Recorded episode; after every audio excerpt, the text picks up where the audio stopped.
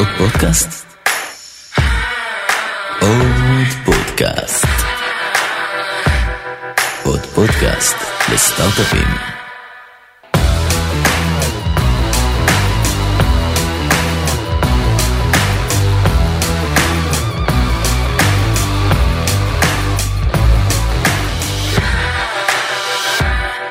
שלום, פרופסור ש- מואב, מה שלומך? שלום גיא, אה, אה, כמו שכולם עונים היום, או לפחות מי שמתנגד להפיכה השלטונית, אני אישית בסדר, אבל אני מוטרד מאוד מהמצב, וכן, זה משקף היטב את אה, מצבי. זה מה שנקרא כמו אה, אה, שלומי כשלום המדינה, הציטוט, ה- הציטוט האלמותי. אכן, אה, אה, בסדר, אז אנחנו פה, קודם כל אני אשמח שלפני הכל, אנחנו פה בפרק מיוחד של עוד פודקאסט לסטארט-אפים, קצת אה, דיברנו עליו וככה המאזינים והמאזינות מכירים, הפרק הזה יוצא בעקבות כל האירועים שמתרגשים עלינו במדינת ישראל בחודשים האחרונים, והוא קשור בעקיפין גם לרפורמה או ההפיכה המשפטית, וזו בעצם אה, הכרזת או הצהרת הדירוג של אה, סוכנות הדירוג מודי'ס שיצא ממש באחרונה לגבי דירוג האשראי של ישראל. אז בוא, לפני שניגע בנושא, תן כמה מילים אה, עליך, ואז אה, נראה לי משם קצת ננסה לנתח את המצב ומה קורה היום, ומה ההשלכות שלו על ההייטק הישראלי ועל אה, מה שנקרא סצנת הסטארט-אפים וההון סיכון.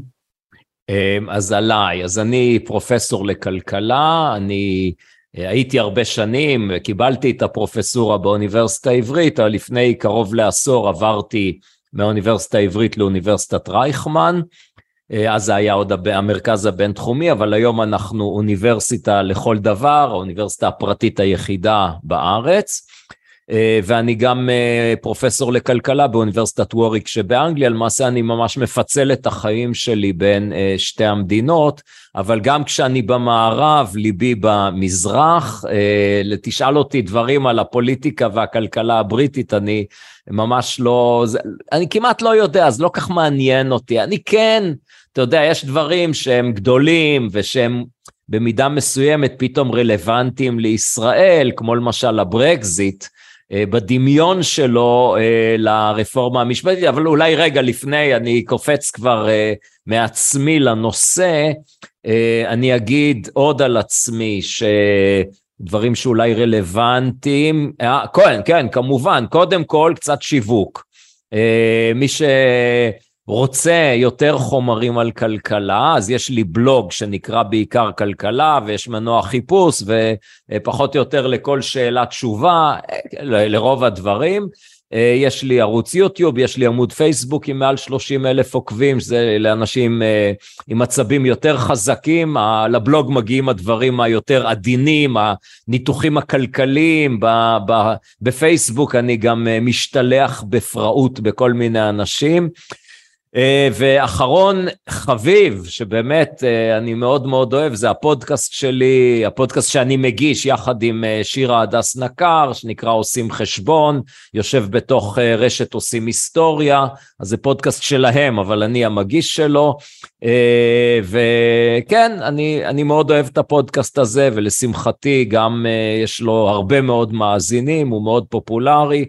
אה, והוא בשונה מהרבה פודקאסטים שעוסקים בכלכלה, הדגש שם זה על זה, ש... על היתרון היחסי שלנו, שאני פרופסור לכלכלה, שאני, אה, יכולת הניתוח הכלכלי היא יותר טובה מ...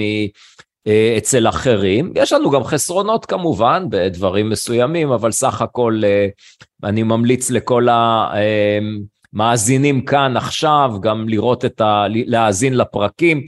גם אגב, מי שמתעניין ב... בהייטק והשקעות, אז, אז יש שם הרבה פרקים אה, מאוד רלוונטיים. כן. anyway, התח... אמרתי משהו על הברקזיט, אז אני רק אסגור מעגל, ואז אני אתן לך להשחיל שאלה. אה, הברקזיט זו דוגמה נהדרת לסיטואציה, לממשלה, שהולכת לקבל החלטה, שם במשאל עם, אחרי משאל עם, או בכלל מראש הטעות שעשו את משאל העם, אה, וכשדי ברור לחלוטין לכלכלנים, לפני משאל העם, לכלכלנים ברור בדיוק שזה יזיק. והכלכלנים, שוב, לא אני, אני לא כותר לעצמי כתרים כאן, אני לא הייתי מעורב בזה, אבל עקבתי, ונשמע לי סביר מה שהכלכלנים אומרים, שזה יקשה מאוד על המסחר מול אה, אירופה, אה, מול האיחוד האירופי, והתוצאה מזה תהיה שיהיה קשיים ביבוא, יהיה קשיים בייצור, יפגע בעסקים קטנים, והפיצוי בדמות זה שיהיה יותר קל לסחור עם העולם זה משהו אבל זה זניח ביחס לנזק ואז היה גם את כל הטענות ש... של הפוליטיקאים שזה יהיה מצוין לכלכלה ושאנחנו משלמים המון כסף לאיחוד האירופי זה יאפשר אה, להשקיע הרבה יותר כסף בבריטניה, למערכת הבריאות הבריטית שצריכה תמיד עוד ועוד כסף. אה, ו- וכמובן שלכל זה מצטרף תמיד השנאת זרים והפולנים האלו שמגיעים וגונבים לנו את העבודות והכלכלנים אמרו כמו שהמחקר הכלכלי מראה בסך הכל שבהרבה פעמים שנאת הזרים היא לא מוצדקת כלכלית אני חושב שהיא לא מוצדקת בכלל אבל אה, ודאי שכלכלית היא לא מוצדקת. ועכשיו שחלפו כמה שנים אז רואים פשוט תופעה מדהימה, הניבויים של הכלכלנים התממשו אחד לאחד, בעוד שכל ההבטחות של הפוליטיקאים לא התממש מהם כלום, פשוט כלום. לא חיסכון בבירוקרטיה ולא עודף תקציבי ולא קלות יותר גדולה במסחר עם, ה, אה, עם העולם, כלומר בקטנה, אבל הרבה יותר עלות כבדה. ואתה יודע, אתה רואה לפעמים בתוכניות טלוויזיה ובתקשורת באנגליה, זה פשוט קורע את הלב לראות אה, אנשים תמימים, בעלי עסקים קטנים, שהצביעו בעד ברקזיט ועכשיו העסק שלהם קורס כן, והם, כן. והם פשוט בוכים איך הטעו אותם, איך הפילו אז, אותם בפח. אז, אז אתה קצת מרים לי להנחתה ואני רוצה כן שנייה להסיט את זה מנושא הברקזיט לנושא הרפורמה. הר... דיברתי על הרפורמה ברור, בדיוק. ברור, ברור, אז רגע, אז רגע, שנייה, תן לי רק אה, להשחיל את השאלה הראשונה, והיא לפני שאנחנו נצלול לזה, אולי השאלה שקצת מובנת מאליה, אבל היא גם קשורה ללמה אתה עושה את הפודקאסט שלך ואתה מתראיין בהמון מקומות ויש לך עמוד פייסבוק מאוד מאוד פעיל ותוסס כמו שאמרת, מה, למה זה כל כך חשוב ואיך אתה רואה את ההתעוררות הזו של הציבור בו, בוא נקרא לזה ככה, למה זה כל כך חשוב שנבין את המקרו-כלכלה וההשלכות של זה עלינו כאזרחים הפשוטים ובטח כאנשי הייטק ומשקיעים ויזמים. מה, שאלה מה מצוינת, איך, איפה פה כן. השליחות בעיניך? נכון, כי אני, אני באמת משקיע המון זמן, כמעט הכל בהתנדבות. אה, על הפודקאסט אני כן מקבל איזשהו תשלום, אבל הוא לא, הוא, הוא די סמלי. אה, אז, אז באמת אני משקיע פה המון, והסיבה היא, אחד, יש לי, אני מודה שיש לי איזו הנאה מהקטע הזה של להשכיל את הציבור, לתרום להשכרה של הציבור. אני רוצה להגיד יותר מזה, שבסופו של דבר, אה, זה דברים שאני עוסק אה, בצורה מפורטת בהרצאות שלי לציבור הרחב, אז אני ממליץ שוב למאזינות ולמאזינים, מפעם לפעם יש הרצאה על הבר, אה, אז מוזמנים לבוא. ההרצאות הן כן בתשלום, אבל שוב, זה לא שאני עושה מזה הרבה כסף, אבל יש איזה מודל עסקי מאחורי זה. anyway, מה, מה שאני מראה זה שבסופו של יום אפשר היה, כך אני טוען, לשפר את, רווחה, את הרווחה של אזרחי ישראל. אם ממשלת ישראל הייתה עוסקת במדיניות נכונה, אבל מה הבעיה עם מדיניות נכונה? שלפעמים זה לא מסתדר טוב לאנשים עם האינטואיציה, והרבה פעמים דווקא מדיניות שגויה שפוגעת בציבור כן מסתדרת לאנשים. והמסתדר הזה הוא לא אקראי, אלא הוא תוצאה של תקשורת ופוליטיקאים אה, שמטעים את הציבור בצורה באמת כמעט סיסטמטית.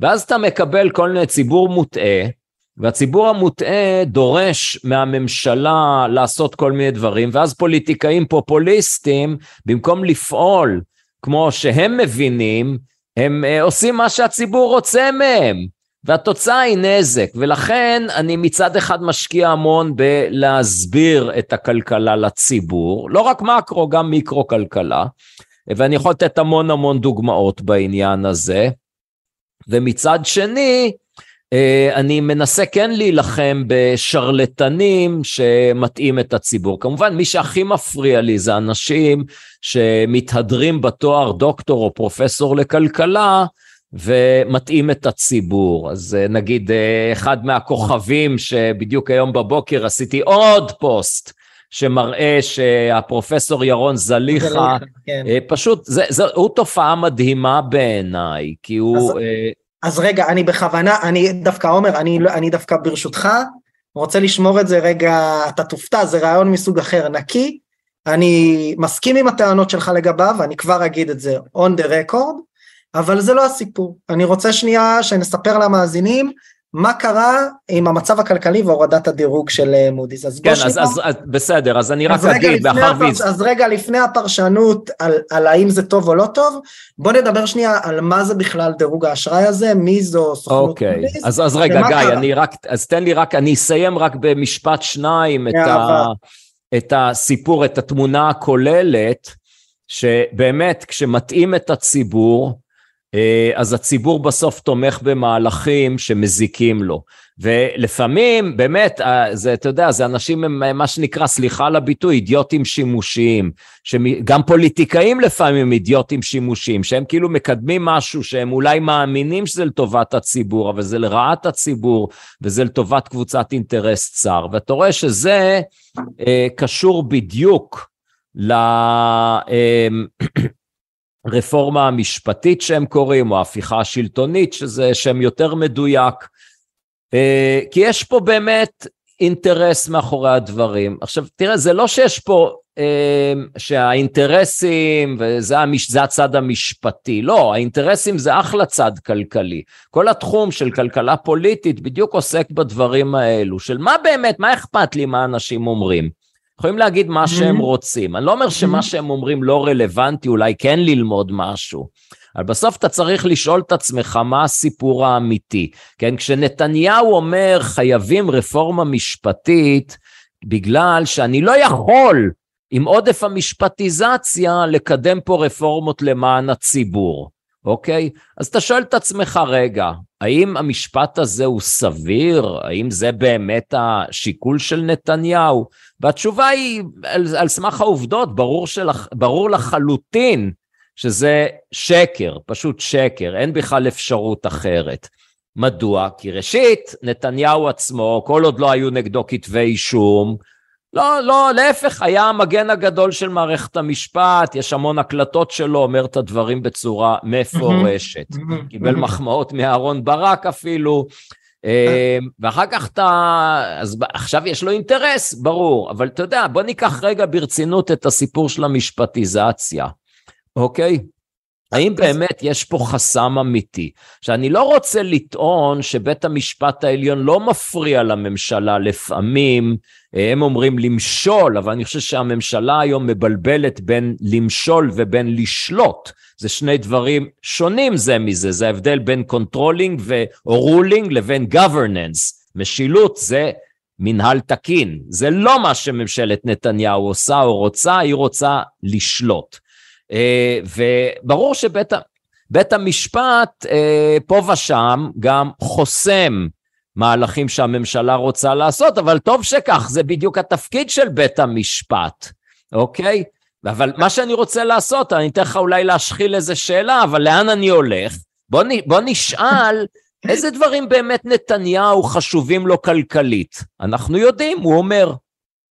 אוקיי, okay, אז אני רוצה ברשותך לקחת אותנו למקום אחר, גם דיברנו על זה קצת, ואנחנו נשאיר מקום בסוף, עומר, חשוב לי להגיד, בבקשה, שלדבר על הרפורמה כהווייתה, בסדר? גם על המהות וגם על הפרוצדורה, כמו שמדברים אז. אז בוא, תן לי רק להשלים שנייה, פה... אז, ב... ת, אז תן לי רגע, רק לשאול את השאלה שמה שנקרא, איתה התחלנו את הפרק, וזה, אה, הייתה הכרזת דירוג של מודי'ס, מודי'ס, כן. סוכנות דירוג אחת מתוך שלוש סוכנויות דירוג, גדולו, אה, דירוג גדולות שנותנות למעשה, ותתקן אותי פה אם אני טועה, ציון בוא נקרא לזה, לרמת הביטחון שיש לנו בכלכלות העולם, ציון שהוא דירוג אשראי. לכל מדינה יש דירוג כזה, בפשט של הדברים, ככל שהוא גבוה יותר, המדינה נחשבת לבטוחה יותר, ולכאורה או גם בפועל יותר כסף נכנס כך להשקעות באגרות חוב של המדינה. זאת אומרת, דירוג אשראי בעצם מאפשר למדינות להתממן בקלות ובזול יותר. ומודי'ס היא אחת משלוש הסוכנויות האלה, נכון? יש גם את Standard and Poor's, נכון? ואת אה, פי, פיץ'. סליחה. אמת. וכל כמה זמן הסוכנויות מאשררות את הציון הזה של כל מדינה, הן יכולות להוריד אותו, להעלות אותו, או להותיר אותו ללא שינוי, והן גם מוסיפות תחזית דירוג עתידית, בעצם תחזית שהיא חיובית, שזה היה התחזית של מדינת ישראל אצל מודי'ס עד לא מזמן, שזה בעצם צפי להעלאה במועד כלשהו בעתיד, או תחזית יציבה, דירוג ללא שינוי, או שלילית, צפי להורדה.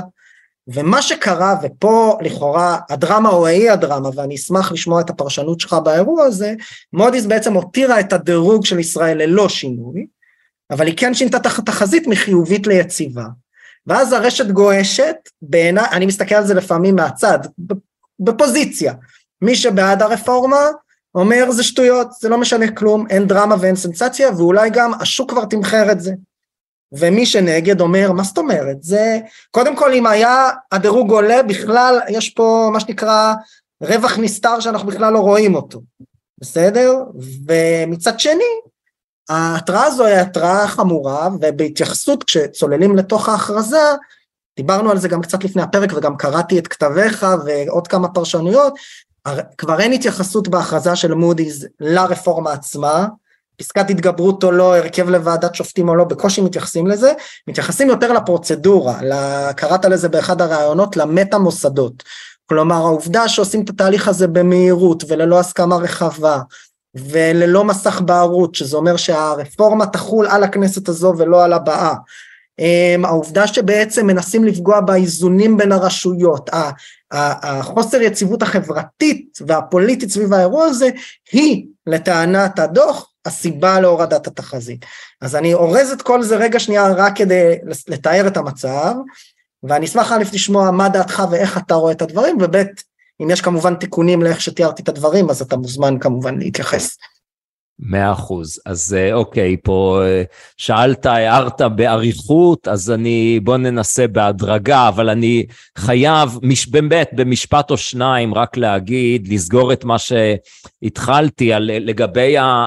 המניעים האמיתיים לרפורמה הזאת, אה, שבעצם אה, יש שם את המניע האישי של נתניהו, אני לא רואה הסבר אחר לשינוי אחד של העמדה שלו, ויתרה מזה, כשהוא אומר משפטיזציה, אם אנחנו בוחרים, אני לא אכנס פה לפרטים, על כולנו מכירים את האג'נדות של נתניהו כשהוא מדבר יפה על כלכלה. האיש השמן, על האיש הרזה, ארגוני העובדים, התחרות החופשית, הרגולציה החונקת. כל הדברים האלו, המשפטיזציה מעולם לא חסמה.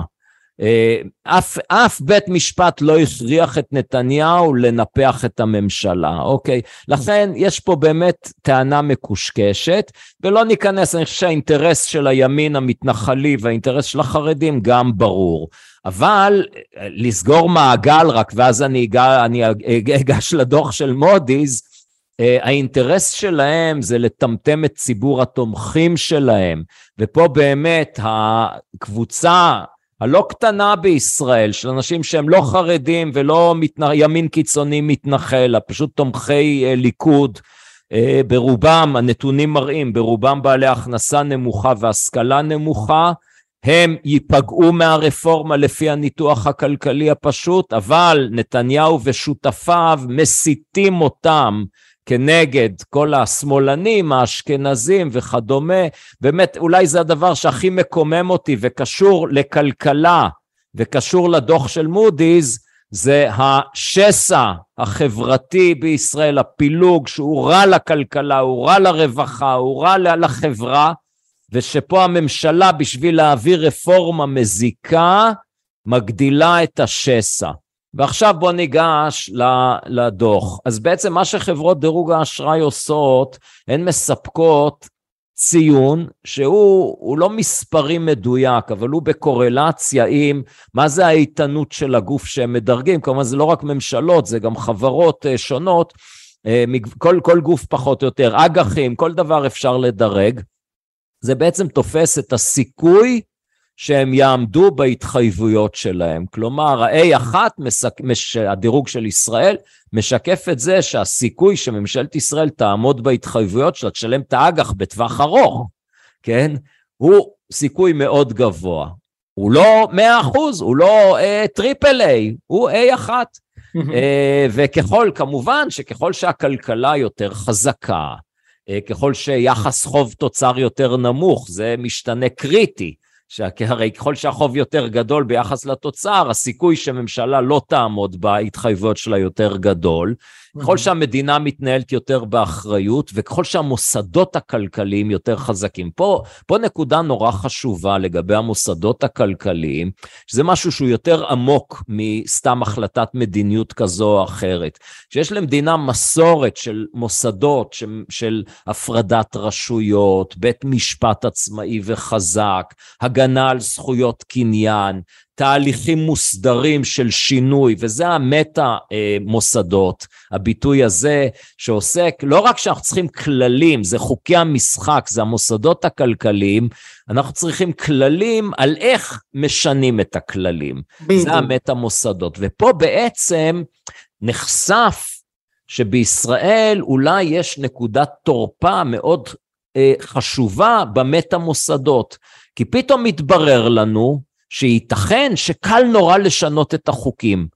ואם קל נורא לשנות את הכללים הבסיסיים ביותר של הפרדת הרשויות, של העצמאות של בית המשפט, זו אינדיקציה מאוד שלילית על העתיד של הכלכלה הישראלית.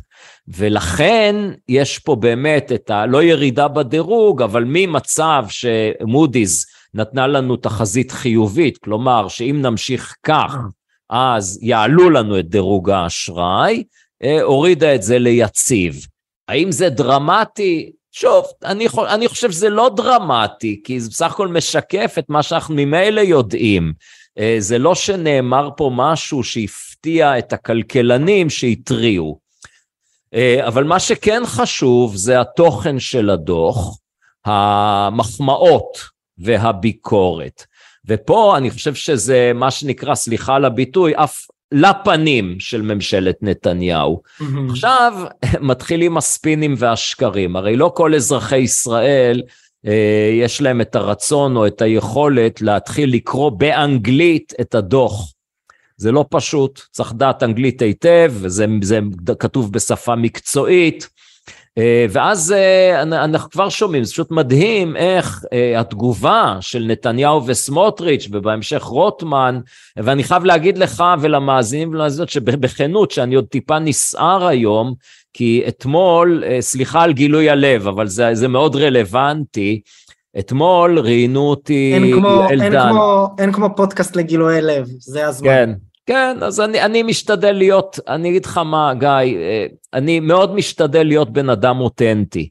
אה, לא לשקר, לא לסלף, אה, אתה יודע, אפילו בגלל זה הגעתי פעם, אולי ההישג הכי גדול בחיים שלי זה שהגעתי לעמוד הפייסבוק מה אשכנזי בעיניך, אחרי שכתבתי שאני נכון, לא אוהב ששואלים אותי... נשמע.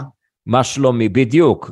ולמה אני לא אוהב שואלים אותי מה שלומי? לא בגלל שאני מרגיש שזה לא לכבודי לענות, או שמי אתם בכלל שלי, להפך.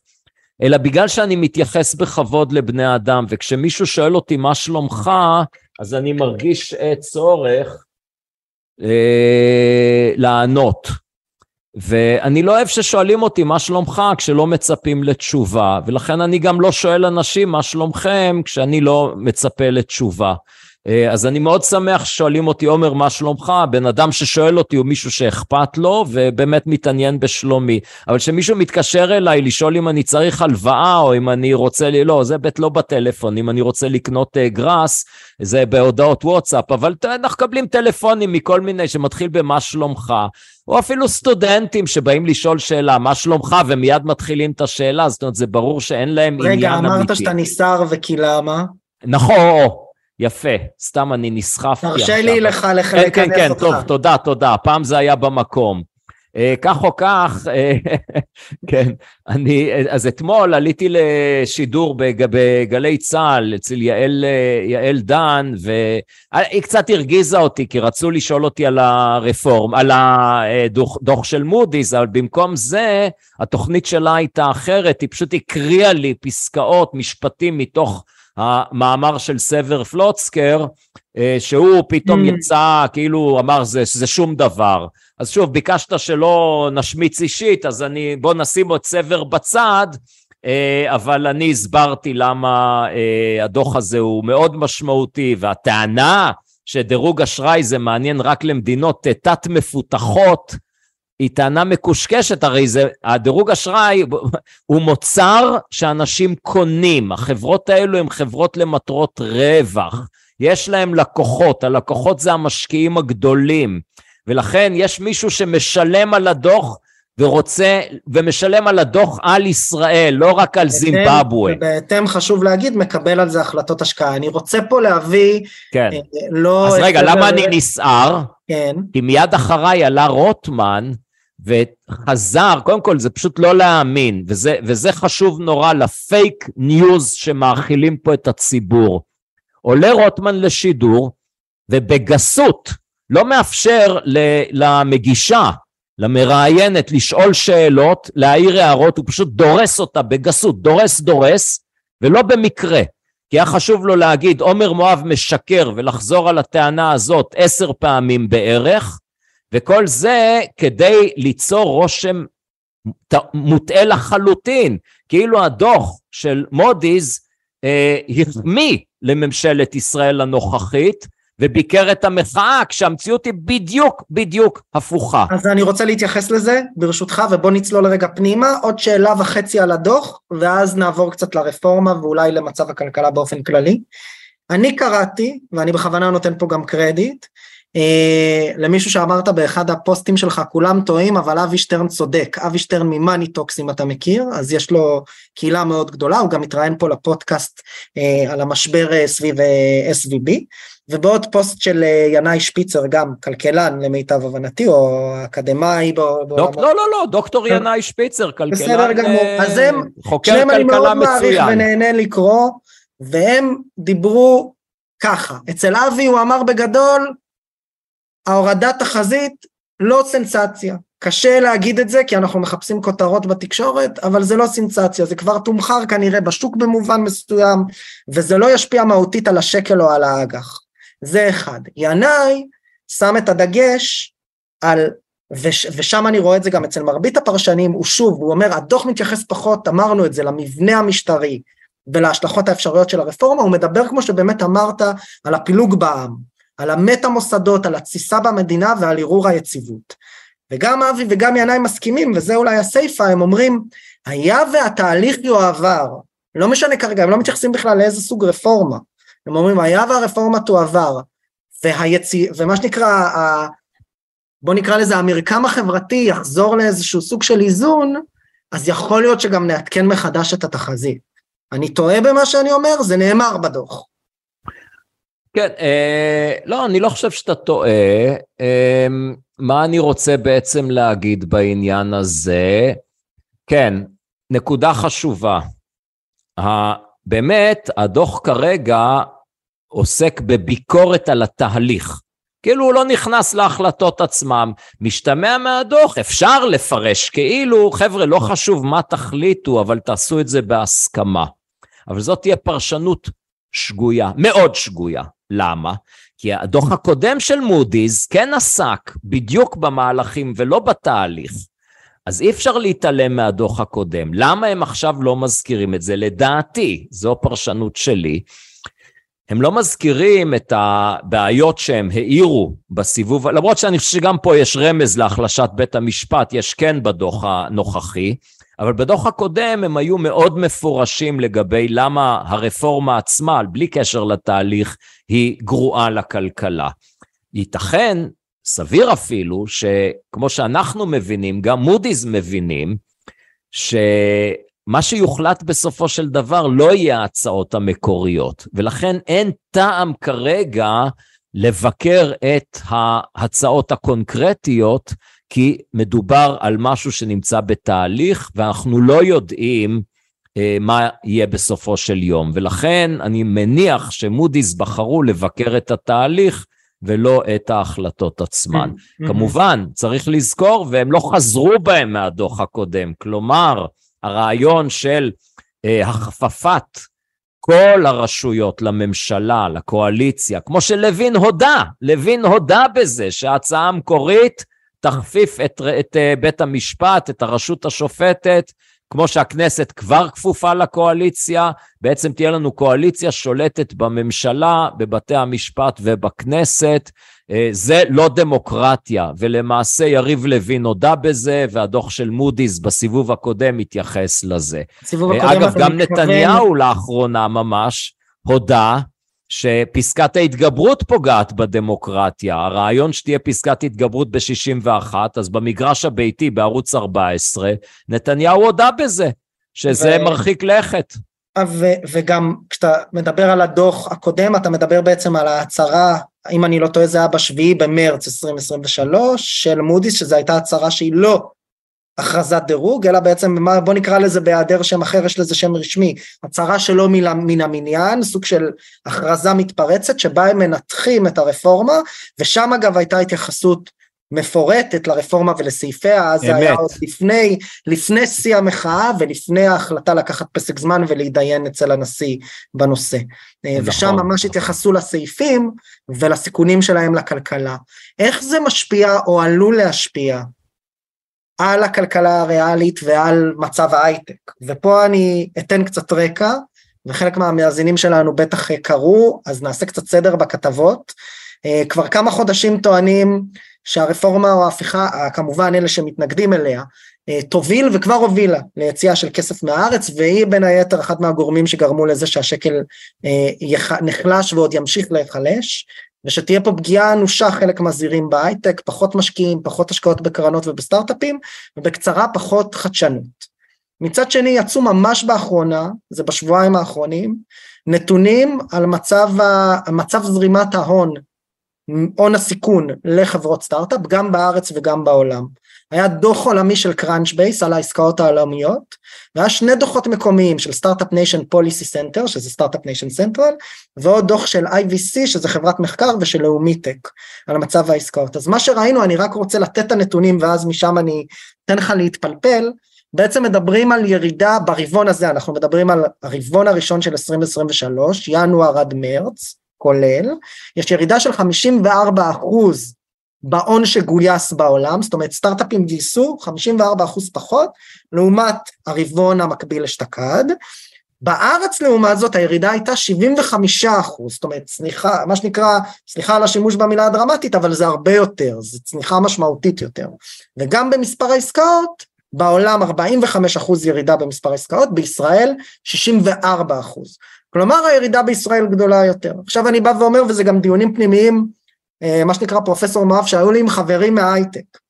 האם אנחנו באמת יכולים להגיד שההפרש בין הירידה בהון שגויס ובמספר עסקאות בין ישראל לבעולם היא-היא ההתגלמות של הרפורמה? איך אפשר לנטרל את השפעות הרפורמה בתוך הדבר הזה, אם בכלל?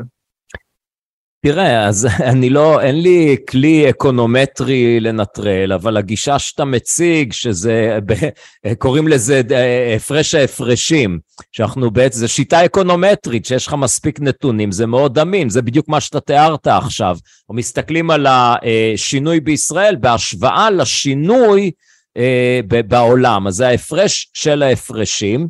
אה, היא שיטת עמידה אה, סבירה, אבל אתה יודע, זה לא, זה לא חסין בפני ביקורת, כי אולי קרו בישראל דברים אחרים שלא קשורים לרפורמה, שבגללם יש את השינוי הזה, אבל אני חושב שכדי להבין את הסיפור במלואו, אז כדאי להסתמך גם על הנתונים הזמינים, היבשים, שזה מת... שלא, שלא מספרים סיפור, אבל הם נתונים חשובים.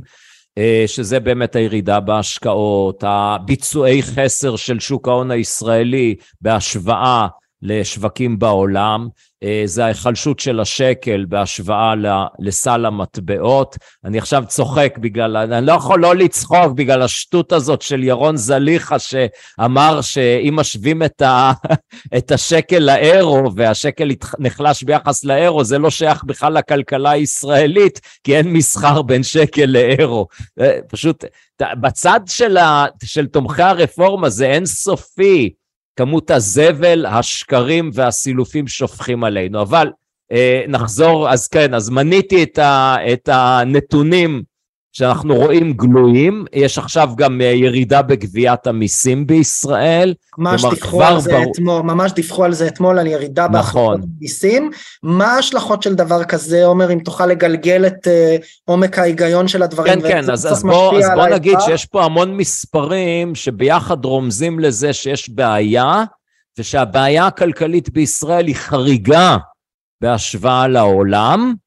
Uh, התקציב אומר אתגר רציני מאוד למשרד האוצר, איך לא לחרוג ממגבלת הגירעון בצורה משמעותית. אני, אני צופה גירעון מאוד גבוה, uh, אבל אם נחזור לעניין, איך אני יודע שזה בגלל הרפורמה? אני צריך לנתונים להוסיף את העדויות מהשטח. וגם העדויות מהשטח לפעמים חשובות, כלומר, שיזמי הייטק שמשקיעים, מדברים עם אנשים ואומרים להם, יזמים, משקיעים, שאומרים, רגע, אני כבר לא ארשום את החברה שלי בישראל, אני ארשום אותה בחו"ל, ואני לא אשקיע בישראל, אני אשקיע, או שהם יושבים על הגדר, מבטלים פגישות. השילוב של כל הדברים האלו רומז לזה שמדובר ברפורמה המשפטית. עכשיו עדיין נשאר ויכוח כמובן, האם זה הרפורמה, או שכפי שטוענים אה, ביבי וחבריו, זה לא הרפורמה עצמה, הרפורמה מצוינת. זה אתם הכלכלנים שמסבירים לעולם כמה זה רע.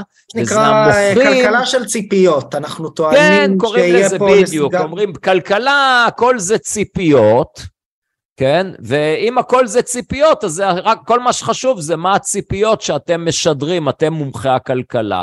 אז בוא, בוא נתחיל בזה. משפט בכלכלה, הכל זה ציפיות, הוא פשוט משפט לא נכון. אה, ציפיות חשובות, אבל זה לא הכל. יש גם גרעינים פיזיים, יש fundamentals בכלכלה. ולמשל, לפי גישת כלכלה זה רק ציפיות. אם מחר בהודו, ההודים כולם יסכימו וכולם יצפו שרמת החיים תהיה כמו בישראל, האם באמת רמת החיים תהיה כמו בישראל? בהודו כמובן שלא, כי יש גם דברים ריאליים בכלכלה. ואם יש לנו כלכלה שפחות מגנה על זכויות קניין, או שיש חשש שתהיה פגיעה בהגנה על זכויות קניין, אז זה לא שייך לציפיות, זה, זה ניתוח של הדברים. אתם מעבירים רפורמה שמסכנת את ההגנה על זכויות קניין, אין דבר יותר חשוב למשקיעים מאשר הגנה על זכויות קניין. יש עוד דברים חשובים, אבל זה הכי חשוב. אתה לא הולך אז, אז, אז אני, אני עוצר כי אני רוצה להתקדם ברשותך, אם זה בסדר. זה בסדר. אני רק גמור. אגיד, for the record לא ציינו את זה, ואני כן חושב שזה חשוב בדוח של מודיס, וזה קשור גם לרפורמה וקשור לשאלה הבאה, הם כן מציינים לטובה את מצב המקרו-כלכלה בישראל. נכון. הם, הם אומרים נכון. שהמצב הוא טוב, שיש משמעת תקציבית, שהכלכלה הישראלית הראתה עמידות בפני זעזועים, בין היתר מציינים גם את תעשיית ההייטק. ועוד נכון, שלל אבל פרגונים. תראה, רוב המחמאות, פה, פה זה בדיוק, למה, למה רוטמן אמר שאני שקרן? כי אני אמרתי שהדוח, אין בו מחמאות לממשלת ישראל הנוכחית, והאמת, ייתכן שטעיתי.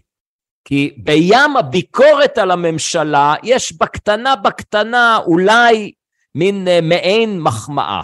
כלומר, אתה צודק שהיו הרבה מחמאות על הכלכלה הישראלית, על ממשלות ישראל, אבל לא על הממשלה הנוכחית. כלומר, דיברו על ההתפתחות של צמצום, אה, של, של תקציב אחראי, של ירידה ביחס חוב תוצר, של רפורמות מבניות, זה הכל ממשלת בנט-לפיד, אולי גם אפשר לתת קרדיט אחורה לממשלות נתניהו בעבר, אבל mm-hmm. המהלכים שהם ציינו במפורש בדוח זה הרבה מחמאות לממשלה הקודמת.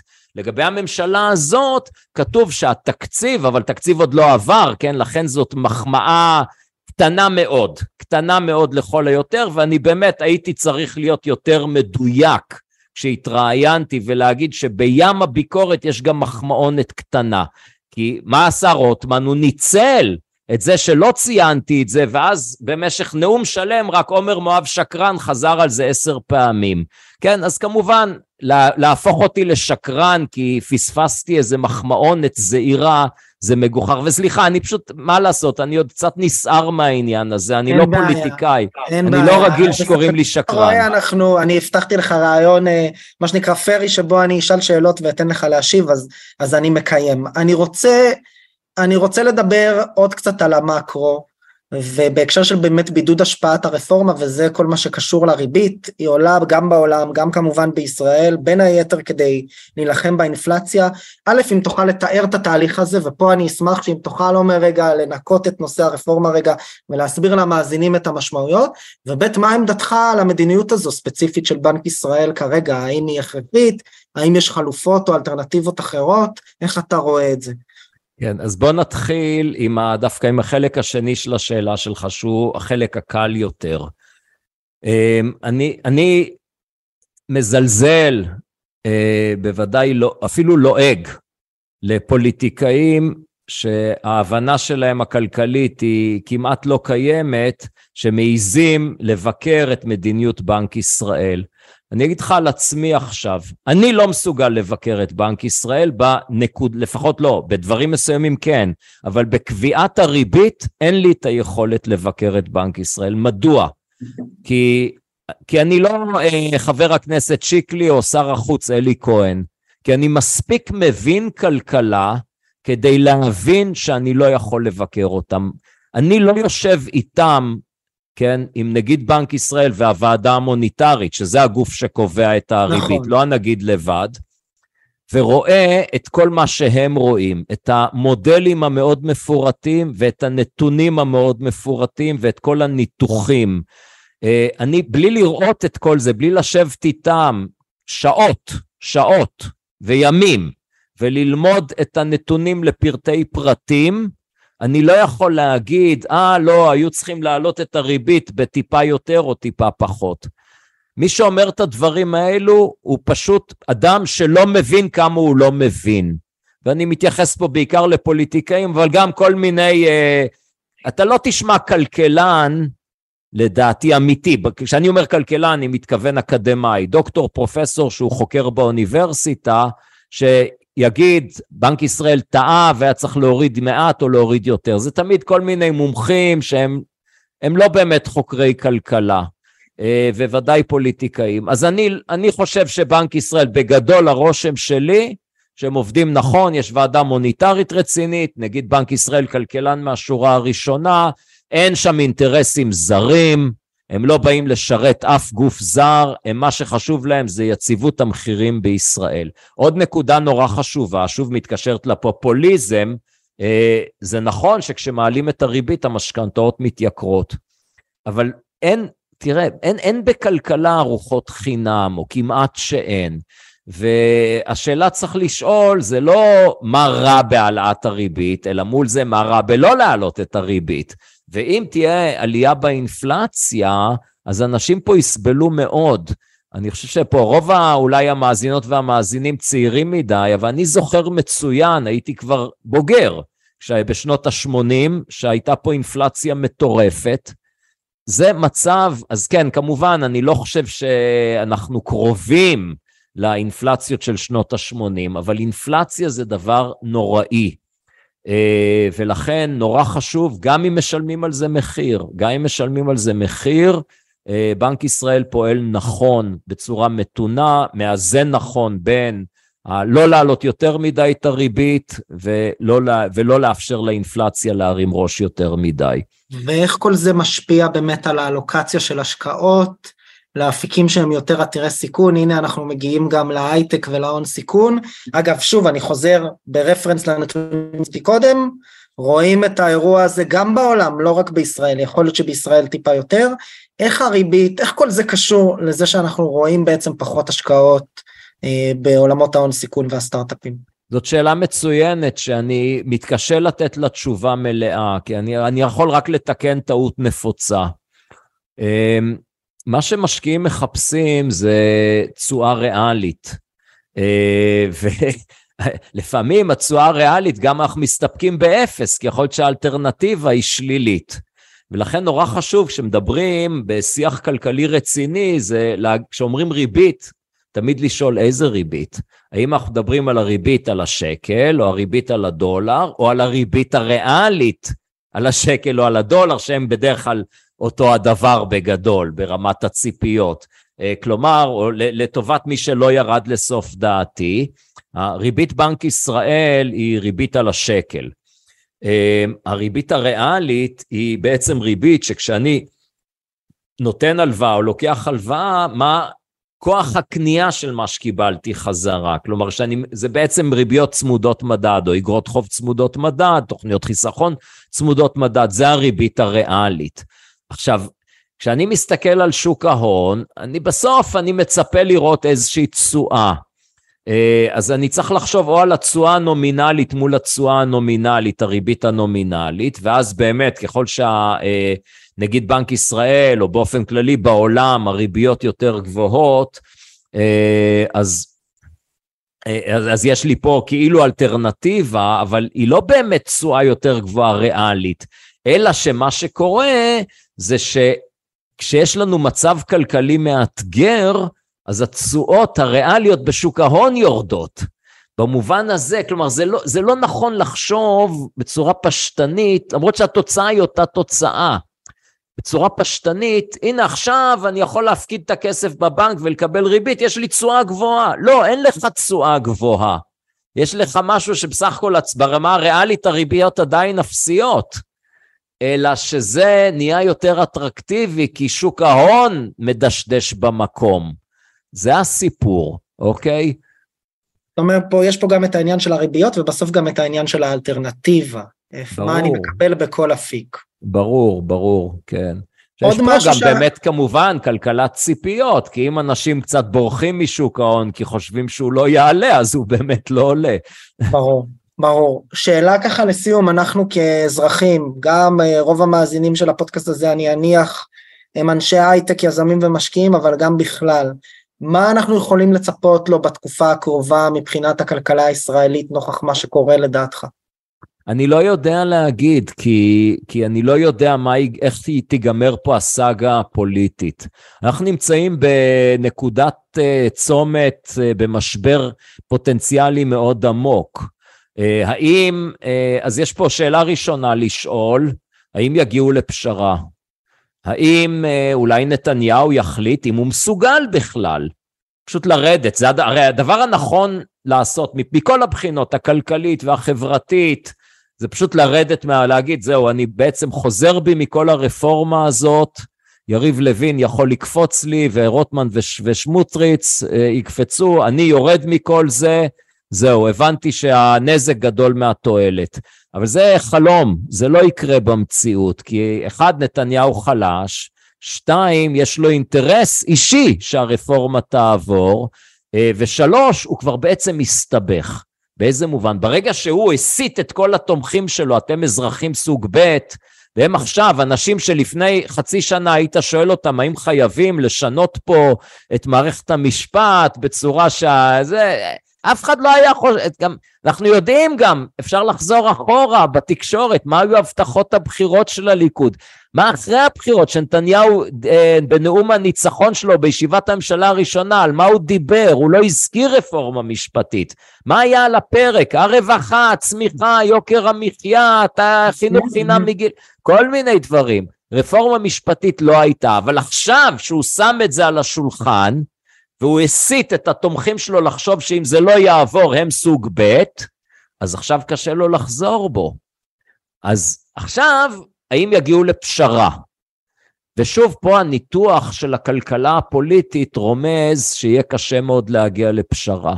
כי האינטרס של הימין המתנחל של נתניהו ושל החרדים זה בעצם שהממשלה תשתלט על בית המשפט. זה לחסל את העצמאות של בית המשפט, כל אחד מהשיקולים שלו. אה, לעומת זאת, האינטרס של אה, נגיד הצד השני, שמתנגד להפיכה השלטונית, זה שתישאר פה דמוקרטיה. אז אני לא רואה איך אפשר למצוא פה פשרה. אחד יצטרך לוותר, או שאנחנו נוותר על הדמוקרטיה, או שהם יוותרו על הדיקטטורה שהם חולמים עליה. אז איך כן. יגיעו לפשרה? אני לא רואה שאפשר פה להגיע לפשרה. מישהו יצטרך לוותר. אז כמובן, את הוויתור הזה, אם נתניהו יוותר, אז הוא יעטוף את זה כאילו לא ויתרנו. מאה אחוז, אני בעד שיעטוף את זה כאילו לא ויתרנו. עכשיו, אם נגיע לפשרה, מצוין. נעשה פה, שלא תבינו לא נכון, נעשה פה נזק בלתי הפיך. יש פה דברים שייקח עשרות שנים לתקן אותם. גם השסע החברתי, אנחנו בקטע של הרגישות של ספרדים מול אשכנזים, הוא כבר מלווה אותנו מקום המדינה, אבל הוא הלך והצטמצם. אני חושב שקרוב לחצי מהילדים בישראל, אם נוציא את המגזר האחר... מעל ל-70% מהזוגות בישראל, למיטב ידיעתי, הם מעורבים. אז בבקשה, זה כמעט לא קיים כבר. לא זה קיים כבר. ככה אתה שואל ילד, אתה... נתון, נתון לסיים איתו את הפודקאסט, אני אומר את זה בתור אשכנזי. כן. אה, אה, אז זהו, פרופסור מואב, אני רוצה להגיד לך המון תודה, אני רק רוצה לסכם, אני חושב שבאמת נגענו בהרבה סוגיות, גם אני מרגיש, תגיד לי אם אתה מרגיש אחרת, שנתתי לך ככה את המרחב אה, לדבר גם על עמדתך ספציפית לגבי הרפורמה והמצב הפוליטי, גם דיברנו על הכרזת הדירוג, על מה זה בכלל, מה המשמעויות של זה, איך זה משפיע, מה זו הורדת התחזית הזו ומה ההשלכות שלה, על המצב המקרו במדינה, על עליית הריבית, על גיוסי ההון ועל ההשלכות של זה עלינו כאזרחים, אז אני חושב שבסך הכל היה פרק מוצלח. תודה רבה. כן, אני חושב שהמאזינות והמאזינים אה, הבינו את עמדתי. אני מזכיר לכולם שמי שרוצה הרחבות על נושאים שנגענו בהם בקצרה, מוזמן, יש, אה, אני חושב בפודקאסט עושים חשבון, כבר יש מעל 70 פרקים שעוסקים לעומק בסוגיות כלכליות שונות, אז שם ההרחבות. תודה רבה לכולם, תודה רבה לך. תודה רבה, שיהיה אחלה שבוע. חברות וחברים, תודה רבה שנשארתם עד סוף הפרק והאזנתם לי.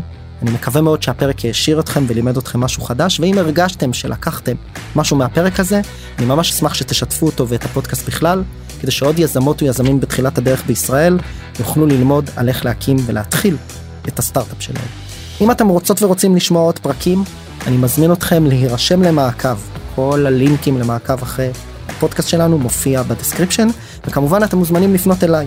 או בלינקדאין או באינסטגרם ולספר לי איך נהניתם מהפרק ומה למדתם, או סתם לכל בקשה ותהייה, גם הלינקים האלה מופיעים אצלנו בפודקאסט. תודה רבה ונתראה בפרק הבא.